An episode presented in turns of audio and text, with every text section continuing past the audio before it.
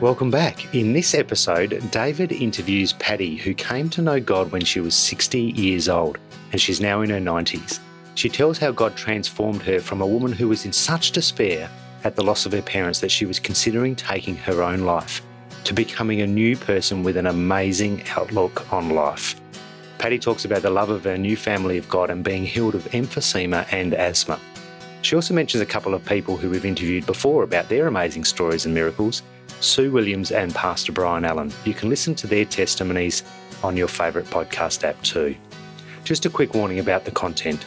We obviously believe in the ability for God to heal all manner of physical, emotional, and mental illnesses.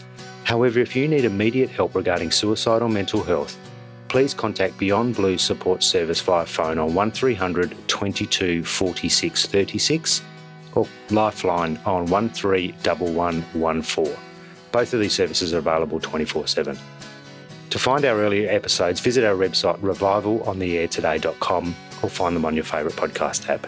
Until our next episode, God bless. Okay, so welcome to the Revival on the Air Today podcast. My name's David Haynes, and I have the pleasure to talk to a young lady who could only ever be described as smashing. So we're in Adelaide, in southern Adelaide, and at a house that I used to come to a lot for house meetings and fellowship activities. And I would really, I'm really looking forward to the opportunity to chat to the very lovely Patty Phelps. So, Patty, welcome to the Revival on the Air Today podcast. Thank you. So, I've been entertained by your stories for a very long time. And I think it's time that we share some of these stories with a few other people. Just a little bit about your life, and about your upbringing, about how you came to know the Lord, and some things about what the Lord's done for you in your life. So maybe can I start maybe just by asking that accent of yours, that's not from around here, is it? No, I'm from England. Which part of England did you come from? Well, I was actually born in Putney, which is, you know, a stone's throw from, um, you know, the city of London. I really am a Cockney. And um, an amazing thing was, you know, I went to school through the war. Um, I was nine years old, and um, we had to do our schooling in an air raid shelter. And um, one week we went mornings, the other week we went afternoons. And we chanted our tables, and we were so good at spelling. And the amazing thing is, after I came to the Lord, I went out for supper, and um, there was a brother, um, a pastor actually, from Mount Gambier. And he said, Oh, hello. He said, Where are you from? So I said, I'm from England. I said, I used to live in Twickenham as a child. So he said, Oh, did you? He said, So did I. You know, and I thought, Well, brothers, pull your leg. I didn't really believe him. So I said, Well, I went to the Powder Mill Lane School. He said, Did you? So did I. And I sort of looked at him, and my mind went right back to when I was 17, and I could see his family living across the road from us. She had his mother had three boys, and I could see Pastor Brian as a little boy. And he remembers us when our family packed up after the war and moved to Minehead, Somerset. It was really what a coincidence to have someone, you know, all those miles away, and we both end up at the camp at Carrickalinga. It was amazing. This is Brian Allen. Brian Allen, Pastor Brian Allen. Tell me about your family. Who who was in your family? My mother, she was 24 when she had me, but she had something wrong with her kidneys. She had nephritis and that. So, you know, she was quite sick. And my dad, he was um, two years older than my mum, hardworking. He was born in Portsmouth and um, they were married four years before they had me. And um, they were good. They brought me up with love, but they didn't stand any nonsense. You know, I had to behave myself. And um, it was, you know, it was just different. I personally think the world was nicer then in my childhood days than what it is now. Despite going through the war? The war brought the best out in the English people. English people are very reserved. But when the war came on, we still called our neighbours Mr. and Mrs. Smith, that was their name. We never got on to Christian names, but we were there if the shops got in food, because we were rationed with food, they would come back and say, oh, they've got oranges or they've got bananas or they've got something in a certain shop. We'd all go up. You know, we helped each other. We had lots of things happen. I had the chance of going away to Canada because I was nine years old when the war started. And um, they wanted to get all the children away because we were near Heathrow and big, um, lots of things. We were near the big marshalling yard and that, and the Germans were determined to destroy us. And um, I w- wanted to go. So I was given the form to go to Canada. And my mother explained it all to me. And I said, Well, I'm not going. I'm not leaving you, quite determined. And um, when I went to school, they, with the form, they said to my mother, She's too young to make a decision. So my mother said, No, she chooses what she wants to. And it was really, again, it must have been the Lord because the ship that I was supposed to go on was bombed. It had the big red cross on it and it was bombed, and a lot of people lost their lives. Wow. I mean, the Germans did terrible things, but I expect the English people did terrible things as well. But yeah, that was so. It's like when I look back on my life now, I know that even though I wasn't interested in the Lord, or I only thought you had a relationship with Him when you died, that's when your relationship started, the Lord's had His hand on me all the time a lot of protection and All guiding protection. your steps Amazing. over the years. Yeah. And when I was 12, I was a very sickly child. And um, and also the food didn't agree with me in the war. We had really different sort of food.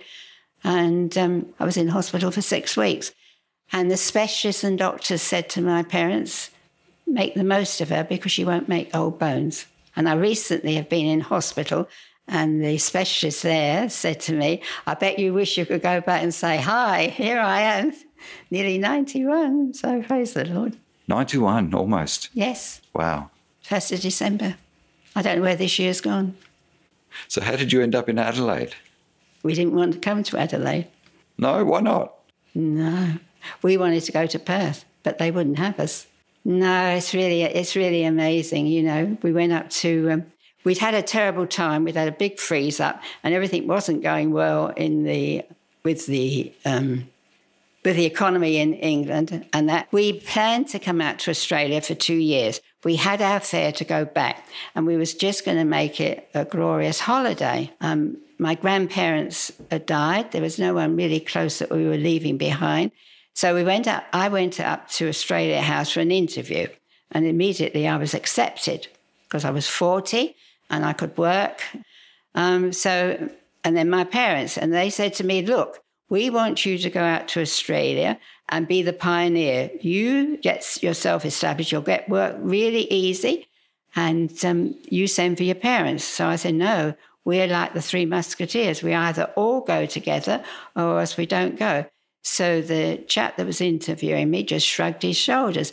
And then later on in the interview, he said, well, you have to fly. So I said, no way are we going to fly to Australia, all those hours in a plane, because I hadn't done much flying. And so I said, we'll go by sea. And it came up to near December, and suddenly a family that were going to Australia decided they wouldn't go. They didn't want to leave their people for Christmas.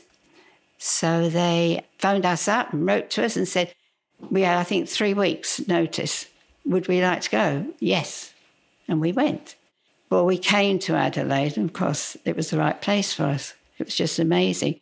I wanted to ask you about your conversion. How did you actually know about the Lord and about uh, the fellowship and about being baptized? Well, my mother became very sick and um, she had a stroke. And dad, dad and I looked after her at home with the help of the blue nurses, but it was really terrible. And I was in visiting her um, in the hospital. She was in the Queen Elizabeth Hospital um, for a while. And um, she was progressing quite well. She was learning to walk and she could talk.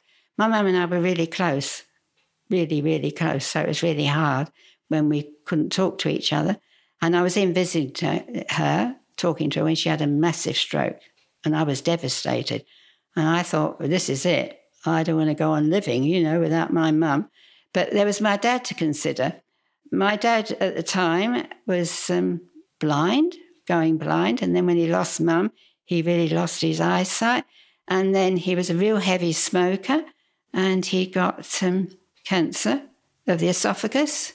And I was in, in the hospital visiting him because they were planning what they could do. They could have put in a plastic esophagus, which would have given him an extra five years to live. And um, he said, Well, thank you very much for the interest you're taking in me, but I've lost my wife, I'm blind, and I am ready to die. And I thought, Oh, Dad, you know, what about me? You know, I'll be alone in Australia. Oh, and then they told him what would happen if he didn't have the operation. And they turned around to me and said, We feel really sorry for you, Patty, for what you've got to face because and I thought, my goodness. So I was determined that I was not going to live after my dad died. I thought, right, that's it. I will go to heaven where my parents are. And that's when I thought that your uh, relationship with God and Jesus started when you were dead. I didn't realize you could have a relationship while you were on earth. And then I was looking after dad and um, I just collapsed. It was um, a Sunday, and I just I couldn't stand it any longer. It was terrible. He was having chemotherapy, and you know it was really horrible. And he would suddenly vomit. And my dad was a real old-fashioned person, and you know he wouldn't let me help him. You know he needed help. Get out, he says. You're my daughter. He wouldn't let me see him in the shower. It was a real struggle. It was terrible. And I went right down. I lost a lot of weight and that. And this morning I just couldn't function. And the doctor came in. We had a lovely doctor that was looking after Deb, but he was also looking after me. And he said, Look, you can't go on like this. I'm ringing up the agency and I'm going to get them to send a nurse in. You've got to find $120 to pay the nurse after she's finished. Well, in those days, it wasn't easy to get money like that. I mean, it's all different now. So I had some money in the house, but I went and asked my neighbours. I was living in um, a strata title place, and there was three other. They were lovely neighbours, and they all lent me the money to pay to this nurse. This nurse came in. She was very nice. She came in at six o'clock at night, and she was working till six o'clock the next morning. So she said, "What would you like me to do?" And I said, "Well, just you know, look after my dad so that I can sleep." But I didn't sleep. That was a funny thing. I couldn't sleep because it was on my mind.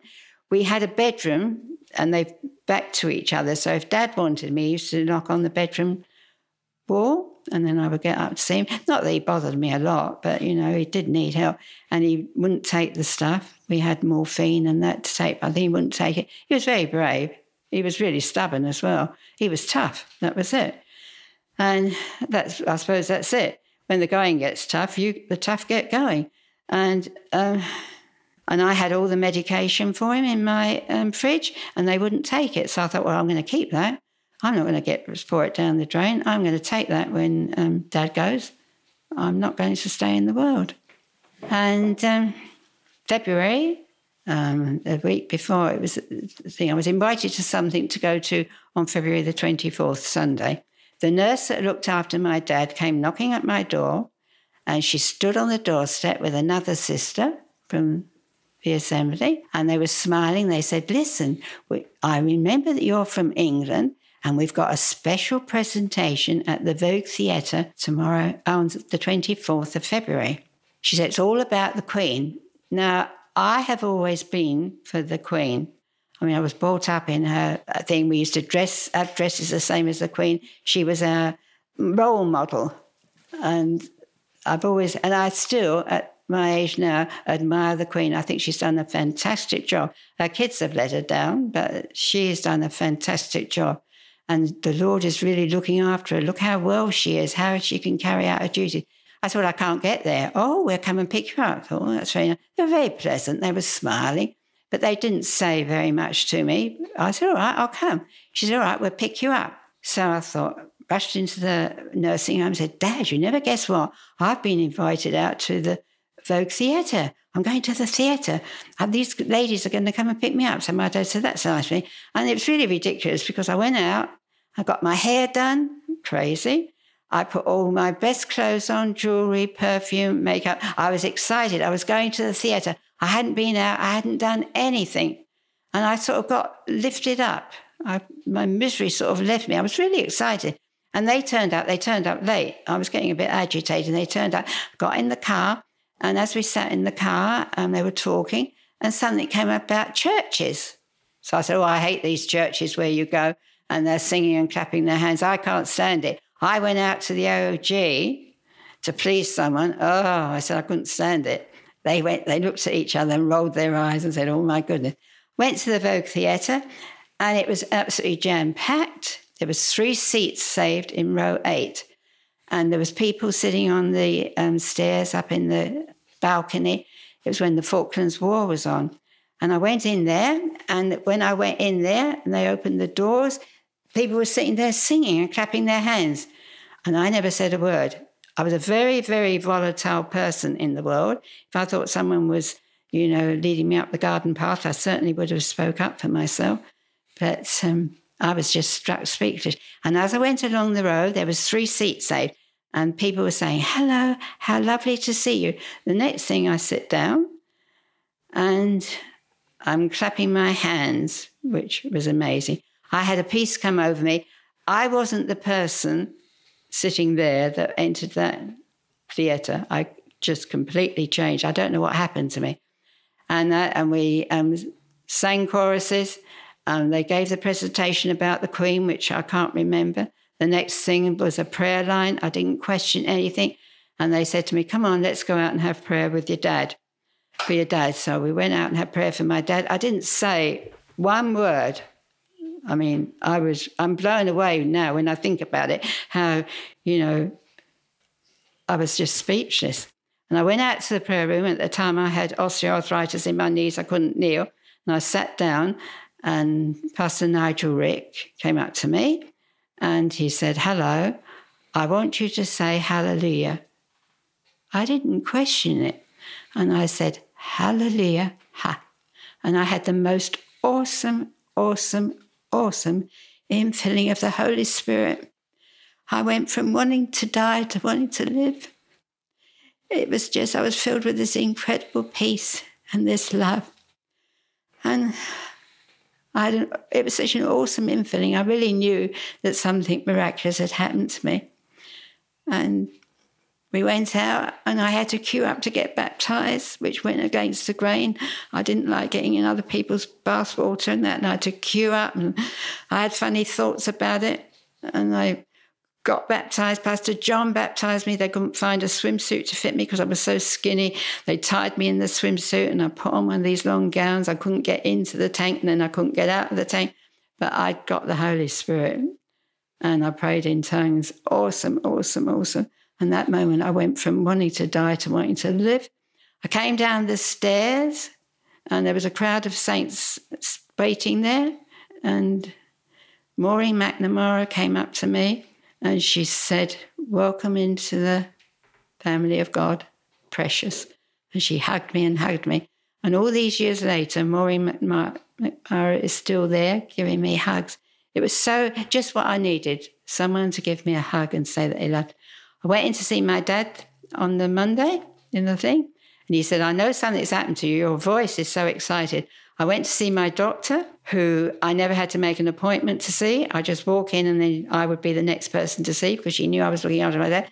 And I told her I'd always gone in crying and miserable, a woe is me on all this medication and everything like that. I said, I don't need to take my medication. She said, if you give up your medication, Patty, I will wash my hands of you. You will end up in Glenside. This beautiful doctor that had been always for me and, you know, really lovely, just really turned against me. So I thought, right.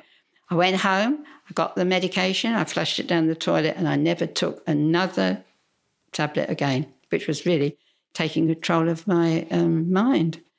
And so, I Patty, Patty, what what date was this that you went to the Vogue Theatre? Twenty fourth of February, nineteen ninety one. Nineteen ninety one.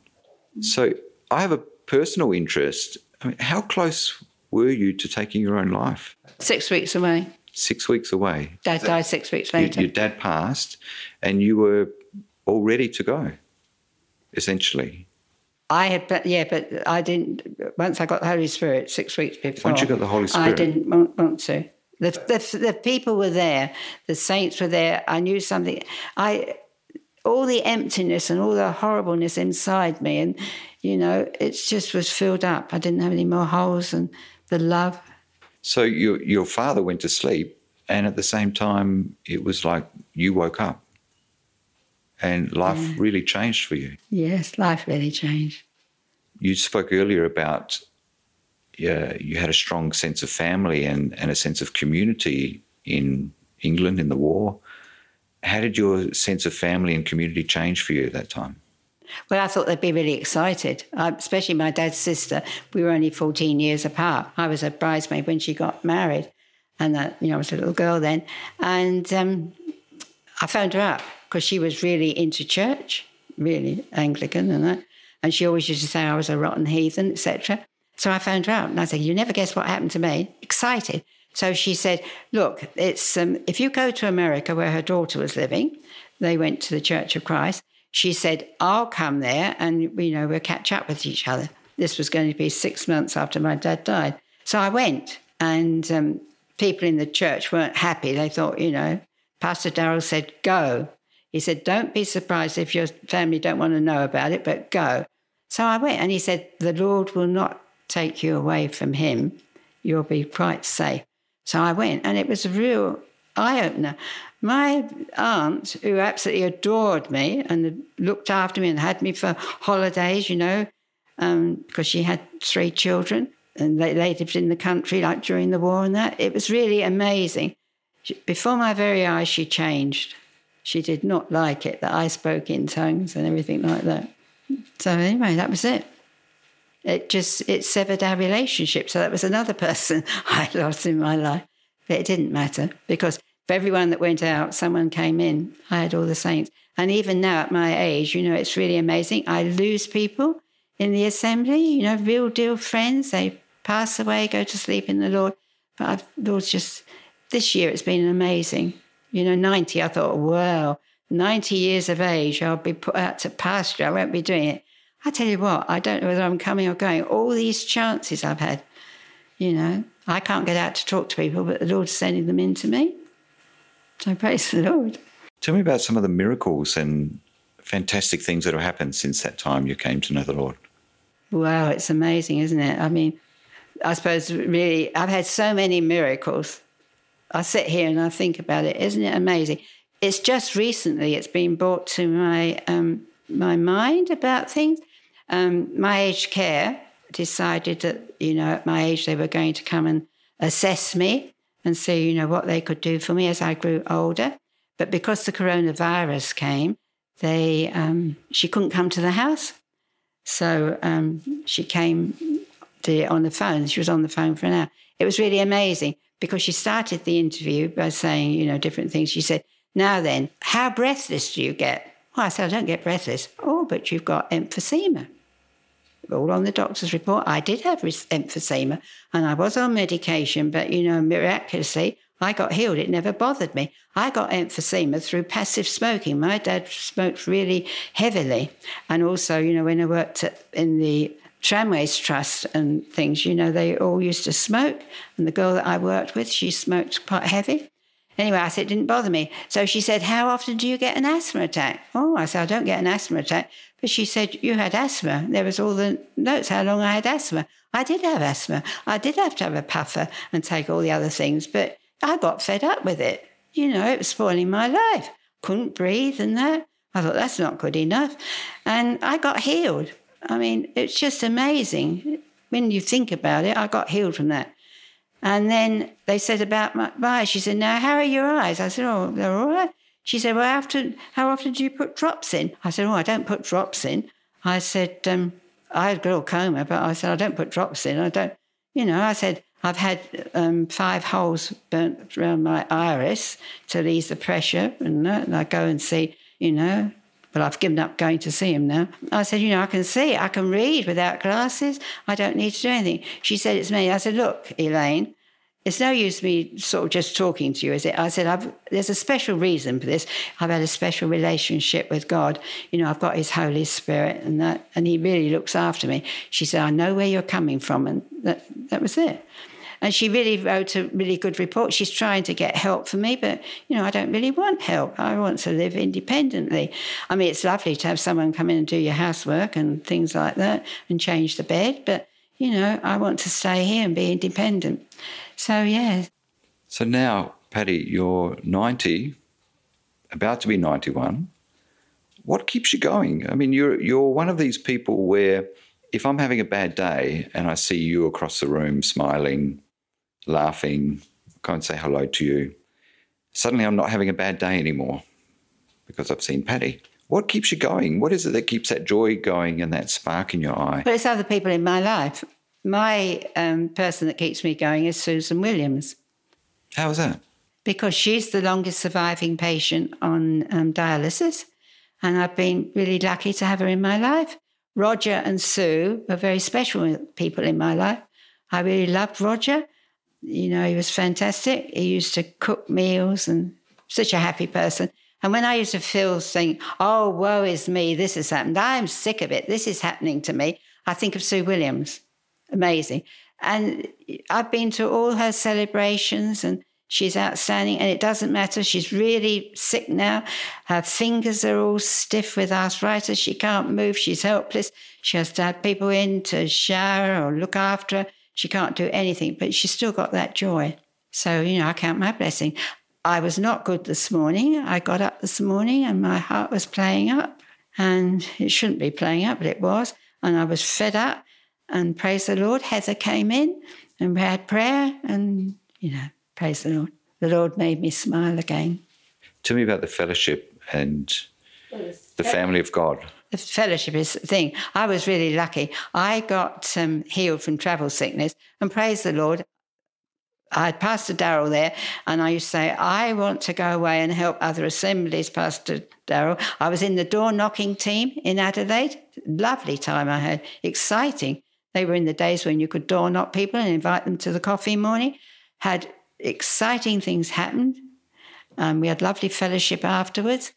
And um, so I decided to go away. And I went to Maryborough, I went to Bundaberg, and um, other places. I went to the, conventions, and just it, uh, it became my life. I really loved it. Patty, can I ask you one question going back a little bit? Before your dad passed, you were telling us a story, and you said that at the time you believed that your relationship, your relationship with God started after you died.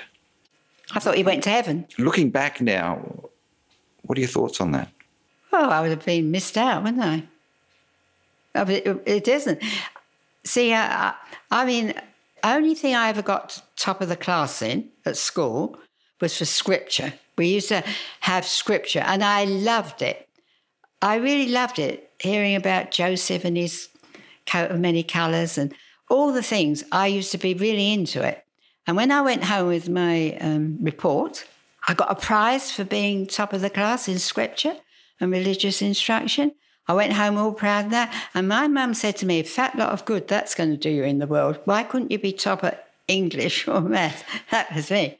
I loved it. I loved going to the Salvation Army. I just loved it. I went to Sunday school without my parents. I just loved it. But then, you know, when we moved to Minehead, I did go to the little country church, but it was absolutely, it was just a field of gossip. It was really dreadful. And then my dad became, because he was really our landlord to start off with, the vicar. And um, how he went on in church, you know, fire and thunder and what will happen to you, and how he went on with my dad, who my dad was an atheist, and that it just, I just went off of it. I went off of all sort of religion. That was it. But I could see when I went to the Vogue the sincerity and the genuineness of the people.